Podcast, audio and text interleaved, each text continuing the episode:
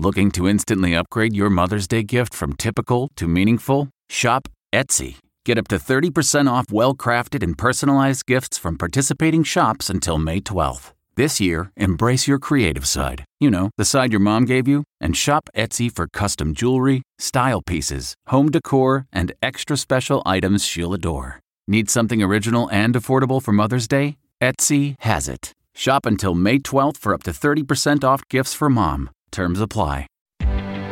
Reporter's Notebook.